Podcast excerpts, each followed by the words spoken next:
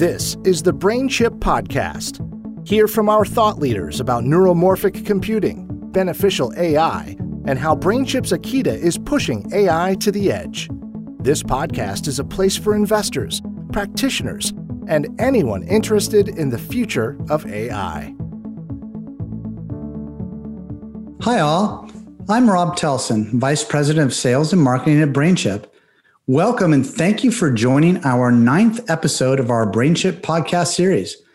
Today's podcast is structured to provide our new and current listeners a path to better understand AI and its broad ecosystem.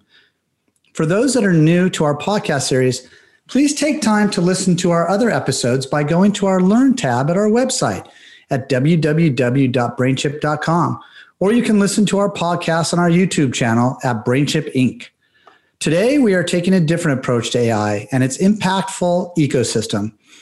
I'm joined by someone who has a deep appreciation for technology and the role that it plays in our society and the future of what we call beneficial AI. Katina Michael is a professor at Arizona State University, holding a joint appointment in the School for the Future of Innovation in Society and School of Computing and Augmented Intelligence. She is also the director of the Society Policy Engineering Collective, also known as SPEC, and the founding editor-in-chief of the IEEE Transactions on Technology and Society. Katina is a senior member of the IEEE and a public interest technology advocate who studies the social implications of technology. Katina, on behalf of BrainChip and our listeners, thank you very much for being with us today. Great to be with you, Rob. I have to tell you, beneficial AI is at the center of our values at BrainChip. We are truly focused on the positive impact that AI applications will have on our society. This podcast, to me personally, is exciting because, Katina, your focus is less on the commercial side and more holistic on how AI will impact our behaviors of today, while impacting society in the future. So, Katina, why don't you take a moment and provide our listeners with a bit of background on yourself? Well, thanks for the opportunity. I'm somebody that's very interested in the future. Everything I do is about the future, but the way I look at it is not just about storytelling and socio-technical imaginaries and perhaps speculative fiction and the imagination, but where are we going to go with all of this technology we're building, these tools that we're creating for people? And so I'm an avid follower of cutting-edge research. I found out about your company many years ago when I was at a conference on RFID in Victoria, Australia. So I'm very transdisciplinary. I belong to the number one ranked university in the US on innovation. That's ASU, Arizona State University. And I started off my career in industry. So quite much of my inspiration has come from network engineering, has come from consulting, has come from looking and investigating manufacturing processes. And then I've thought, well, where to from here? And as I could see this digital transformation we were undergoing, this explosion from 2G to 3G, the dot-com crash, what came after it, I thought, wow, where are we going with all of this? So my mind is really buried at the moment in automation, but it's about the human impact of automation. As we talk about automation and we talk about this, because you basically just spelled it out with a nice map of how you've evolved as technology's evolved and how you've embraced it. But let's talk about artificial intelligence. And it is a very broad subject, but when you look at AI, what aspects led you to what you're focused on today, and why is this important to you? Well, I was initially sparked by something that happened when I was in my first full term at Nortel Networks, now a company that does not exist, went bankrupt due to a number of factors, but it was one of the largest companies in the world for a long time. And we were putting out smartphones, one of the first basic handsets that was doing WAP.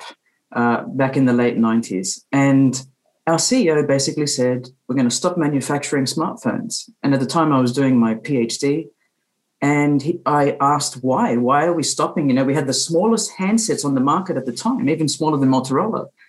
And the reason for that was because he said, we're going brain-to-brain interface. And I thought, what? You know, this was back in the late 90s. And the company I worked for at the time sponsored the Cyborg 1.0 project, looking at implantables in humans in order to do brain-to-brain communication. So I knew it was for real. I knew there was commercial investment in this. I knew my research was certainly going to be popular, if not in the early 2000s when people thought I was crazy, definitely down the track some 20 to 30 years from the time of my PhD. So apart from that, Rob, if you're looking at research grounded in the last 2 to 3 years while I've been at ASU, National Science Foundation funding has led to looking at adaptive artificial intelligence in manufacturing, looking at the notion of human-robot teaming, and, of course, the robotics requiring a lot of investment in AI. So imagine human-AI teaming. Which part of the process, the task, is done better by the AI and which perhaps is assistive to the human to make decisions? So I'm very much about AI being the assistive technology, humans being in the loop and using that to make better decisions. I'm also very much about the public interest. Where do we allocate our brains with respect to AI? Where should AI be applied, particularly for public interest technology and equity? And the third thing is looking at that good old what is good design. And I've seen on your website, it's constantly about the design process and beginning that with the chips that you offer. I think we're spot on or aligned when we think about how AI plays a role with humans.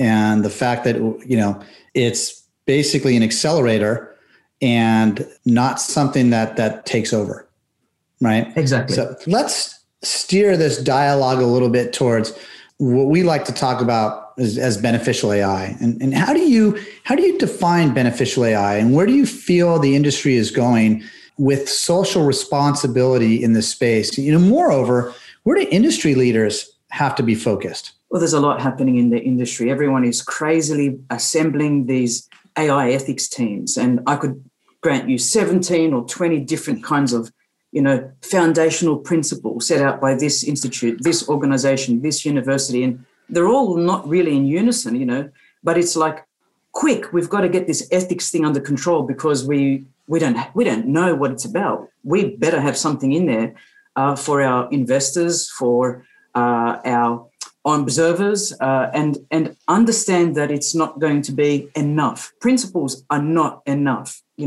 lot of people say in this social responsibility realm, it's all about ethics washing at the moment. I do AI and I do it with good principles and look, here's our AI team and, we pay them as a board and what have you. But there's really two schools of thought here. One is based on what I would call behavioral economics. This is preference-based proposals. The machine will do this. It'll maximize the realization of human values. The machine is initially uncertain about what those human values are. The machine can learn about human values by observing the choices that humans make. And that's more like the Stuart Russell approach, mm-hmm. which is very much preference-based. Stuart Russell, of course, a wonderful professor at Berkeley University, who's talked about AI for good and what's good. Who knows what good is, as he says. We're very bad at defining objectives. But that's very much the economics perspective, that the best choice to be made, the rational choice to be made. And it's about human behavior. But, of course, we know that human behavior often stuffs up. And, unfortunately, following human behavior, if we get the machines to just look at what people are doing and then sort of learn from that, we can see what happened to Microsoft's chatbot, Tay, which went wild when it was released because it looked at things like violence online. It looked like, things to do with abuse of peoples, discrimination, and so forth. So there is also the other values-based sort of beneficial AI, which looks at human values to begin with, those principles that we all espouse and we share. It's good not to kill people. It's good not to praise anorexia. It's, we have these common values. And so I look to Shannon Valo, Kate Crawford, John C. Havens of the P7000 series of IEEE, Sarah Speakerman, Jeremy Pitt, Robert Abbas, Batya Friedman, all of whom talk about ethics and values in AI. And so these two schools of thought are butting up against each other, but sometimes it's hard to distinguish.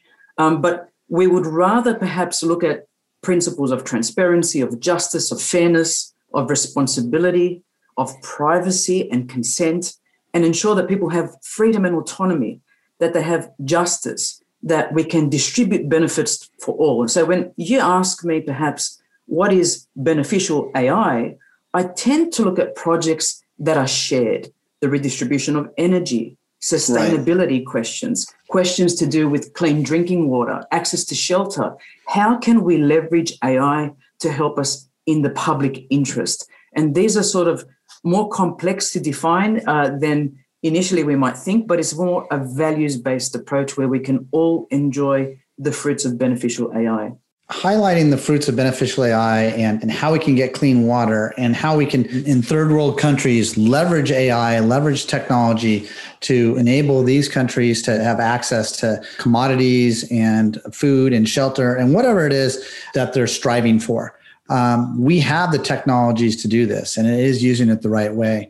But let's go a little bit deeper, taking a deeper look, you know, just how AI can be beneficial in our daily lives, not just from an entertainment value. And I think you've kind of highlighted some key areas.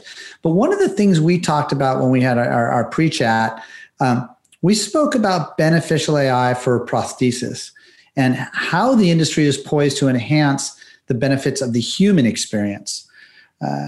This is something that you highlighted as a real opportunity. Let's take a moment and share a little bit more about how you see this evolving. Well, I've always been interested in prosthesis from probably mid-90s and later. Questions about whether we could help the blind to see one day with particular kinds of eye diseases, whether, the deaf would hear. And of course, we have seen that through the cochlear implant. But a whole bunch of other things to do with prosthetics. People will be alarmed to learn that there's one amputation every 30 seconds in the world. That's a big market. That's people who mostly can't afford proper prosthetic limbs. The majority of these amputations don't happen in the West. So if we want people to feel functional or to have a function restored, it's not enough just to say, here's a piece of wood. That's what's happening in developing nations. Or here's something like a crutch that you can use to help you get around. We can see even these problems in refugee camps where frugal innovation occurs. And there's amazing things are now happening through new fabrication techniques, the ability to print on demand 3D limbs and to give them away to people who can't afford them. But now we're getting to the next level prosthetics. And let's just for a moment not talk about sort of the brain implants like deep brain stimulation techniques. Let's talk more on the prosthesis. Like, what if I have a missing arm or leg? And, to date, the motorization of these prosthetics have helped. But now we're saying instead of sort of 3 degrees of comfort, like, you can change this angle and this angle and this angle, the prosthetic can actually learn what angle is the best for your foot. The prosthetic can actually relay information back, feedback loops, right? This is going back to the works of Norbert Wiener, who talked about feedback in control systems and how do we get this bidirectional feedback flow. Right. So that I can learn what the best gait, the best position, the best angle in a particular context is for you. And rather than you shifting it manually by, inputting the variables, or going to your doctor and having them input the variables, I can learn and I can shift on demand. I can shift by learning about your patterns. And so we're talking now about millivolt signals being recorded. And even now, not doing this prosthesis, which is invasive in terms of a brain implant, but rather sticking electrodes on the surface of the body and then having thought to movement translation of those signals. That is crazy. I think something, a sensor on my head or my body or my limb translates that, and we have now more powerful recording from the signal to movement. And that's really about regenerative peripheral nerve interfacing, right? Of course, some of these have started off as DARPA projects and commercialized later because there's been so much trauma in our armed forces through missing limbs and so forth, accidents and war. But what we are looking at is next generation prosthesis. And we're also now asking insurance companies, look, we know that putting the AI layer and the smarts on top is going to cost more. In some instances, people have estimated tens of thousands of dollars more. But look at what this means for the human. But again, juxtaposing this, I would like to go back to, you know, prosthesis is very important to the individual. I want to go back to the public interest and the common good question, which is looking at clean water. I mean, Americans probably don't realize Legionnaire's disease is rampant still in the American water system in pockets. Mm-hmm. So how do we predict when levels are getting to a point that we need to intervene, right? So the chips are there to keep monitoring, keep sensing, keep feeling, if I can put that there, and saying, okay, this is adequate levels of water quality, but once we go above this threshold, we need to, you know, raise the alarm bells. It may well automatically clean systems or stop systems or call a human to intervene. That's all dependent on how the system would be built. But I want to go back to the UN Sustainable Development Goals. I want to go back to predictive modelling. It's only one sort of option in terms of being proactive, but also how do we redistribute limited finite resources so that everyone in our neighbourhood can enjoy, for example, cool air during sort of the Arizona summer, which is very, very prohibitive, and then heating, for example, in cold places, you know, or knowing when your pipes are going to freeze, right? So there's so much there, but I do want to stress the point of I love where we're going with the prosthetics. I think, you know, technology over time will continue to be better. But I also want to stress actually AI, again, to those government-oriented applications which affect all people, not just the individual. One of the things that you started to highlight, you talked about Legionnaire's disease and you talked about water quality and having the technology to recognize what is good water and when is it not healthy. And so that's interesting because I'm going to now take the next question and, you know, lead you towards BrainChip and lead you towards Akida. But, you know, our product, Akida, being a neuromorphic processor and being able to address the sensor modalities, it's playing a role in supporting, not replacing the human experience, like in prosthetics or also in climate change management or in water sustainability and in industry itself. But let's look at that in more detail. And where do you see some of these applications, broader applications for AI here? And what would you focus on? Well, firstly, I've got to say I've been reading your literature since probably 3 a.m. this morning in Australia time, which has been about 5 or 6 hours. And if I can use the analogy, the processes remind me of octopi. And I'll say it as follows. You know, the brain of an octopus sits between its eyes, okay? But every single one of its tentacles is a brain of its own. And so what we have in these neural processes now is the ability to be doing multiple things at once. So imagine an octopus, 8 tentacles feeling its way through, but every single arm is doing something different. It's going off on its own sort of tangential, my suction pads on my tentacles are telling me to do this. Okay, well, I'm responding in a bidirectional feedback loop to that. You know, this would have been Norbert Wiener's, you know, most effective, I think, scientific outcome if he was able to build that kind of thing in his information theory. But the suckers are mining their own kinds of feedback loops and sensing out there, and they're coming back. And 2/3 of the neurons of the octopus sit in the tentacles, in the arms. And so that's what Akida is doing with this neural processor. It's attempting to feel using the incredible breadth and capability that it has, and it's feeding back these loops because it does event data processing pretty much and manages event data. And so these interactions to me are quite impressive when I look at the Akida neural processor, the system on a chip one, which says effectively 1.2 million neurons and 10 billion synapses, right? You're trying to reproduce the brain's functioning through your chip. And just to, you know, be more a little bit sober in terms of what's that capability actually look like, you know, even when we've attempted to simulate a small portion of the brain, We feel this is just like a couple of synapses. We know the complexity of doing that. Near impossible, but as our processing power increases and our ability to do what we're doing in terms of the systems architecture on the chip gets better, we will be able to do things in an iterative capacity. And I think this notion of, it reminds me of when you learn SQL query in university.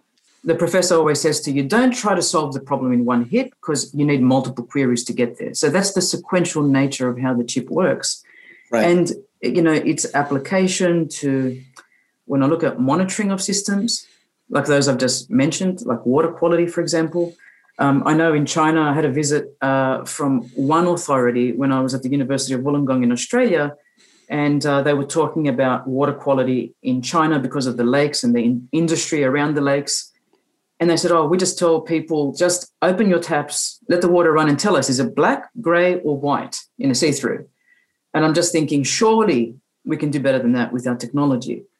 But the chips will enable us to do things that we couldn't do before, predict things that we couldn't predict before. They're a completely different architectural makeup. And so when we're talking about neuromorphic computing, convolutional computing, which is heavily based on mathematics, when we're looking at neural networks, how the brain works and trying to simulate how that activity would work, it means as humans, we don't think in a one-dimensional way. I can only think about Rob right now because I'm talking. No, I can actually see what he's wearing. I can see that he's got glasses on and so forth. I know that I can hear the tone of his voice, and all of these things are sensing the environment. So I think chips are able to, like Akidas are able to bring in this input, whether it's still shot images, whether it's audio, whether it's quality of air, whether it's whatever it is, smell. You know, into the future, we're going to be looking at smell and odor. But it's the ability to take in all of these inputs and make sense of them, which we couldn't do before at once. And I guess the real next phase is video analytics. That's where I'm seeing a lot of potentiality, both for good and harm, by the way. But in terms of the good stuff, being able to sense what's happening in an environment with a lot of different inputs coming at once. Let's have a little bit of fun now. Who is your favorite superhero and why?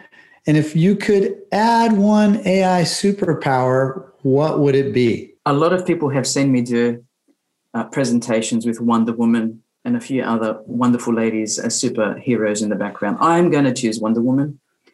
I'm going to say because she's powerful in many different ways, but also she symbolizes to me, you know, the lasso of truth. The lasso of truth. Nice. Yeah, and I want to expand on that because it's important. It's been called the Lariat of Truth, the Magic Lasso, the Lasso of Hestia, the Golden Perfect. And William Marston, who was the inventor of the lie detector, actually created Wonder Woman, right? Many people don't realize that. And initially, people thought, oh, he's invented Wonder Woman with the Lasso of Truth because it's got to do with his lie detector. But in actual fact, he and his wife, who were studying at the same time at Harvard University, we're looking at research into emotions. And I think with the effective computing, the AI that's coming out, you know, emotion detection, is someone feeling depressed, sad? Can I hear it in their voice, in their intonation? Can I see it visually? Are we able to denote someone's health by the way they look? Their skeletal structure is the things that we know about someone. And these things actually are a minefield today because if I could look at you or somebody on the street and go, that person is predisposed to this condition because I can tell from the photography and the analysis, the microanalysis that is being done on voice, on, you know, on visualization and more gait even. You know, that's how we're predicting if there's a terrorist in queue at an airport, right? This is what we're doing with facial recognition. But let's go back to Wonder Woman. I want to just 2017, Captain Steve Trevor, the pilot of the American Expeditionary Force, gives away his serial number, Rob, and he does it because the lasso of truth is around him.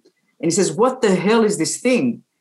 You know, the lasso of Hestia compels you to reveal the truth. You know, you imagine AI, you know, compelled you to tell the truth. And he says, but it's really hot and painful to resist. And the voice says, it is pointless and painful to resist. And he says, I am a spy, right? But the whole thing is, you know, the old adage resistance is futile, and we've turned it upside down. Wonder Woman says, you know, it's pointless to resist. Resistance is futile, but it's the lasso of truth. And I think if we can get AI not to be used for our own means, but in the sense of abused, misused, misrepresenting things, showing things that perhaps are biased because of data bias, algorithmic bias, model bias or societal bias, and we can speak the truth, that's where I want to tie in the lasso of truth to AI. Oh, that's spectacular. That is spectacular, Katina. I have to tell you. Thank you, Katina. Thank you for your insight and your feedback on this podcast. And the work that you're doing is critical. It's impactful. And, you know, based off of what we're talking about here and everything going on, you know, it has that potential to come together. You know, I know I'll be incorporating the lasso of truth into a lot of my dialogue as well. So for those that have not spent time on the BrainChip YouTube platform, do yourself a favor and subscribe to the BrainChip Inc. channel on YouTube. Take a look at our demo videos and application videos, as well as listen to previous podcasts. On behalf of the BrainChip team, we want to thank all of our listeners and everyone truly interested in learning more about AI, the ecosystem, and today's focus on beneficial and impactful AI. We truly appreciate all of your passion and support. Our podcast series will continue next month. Until our next podcast, we wish everyone to stay healthy, happy, most importantly, stay out of trouble and bear down. Thanks for listening to the BrainChip podcast. Please remember to rate and review on your favorite podcast platform.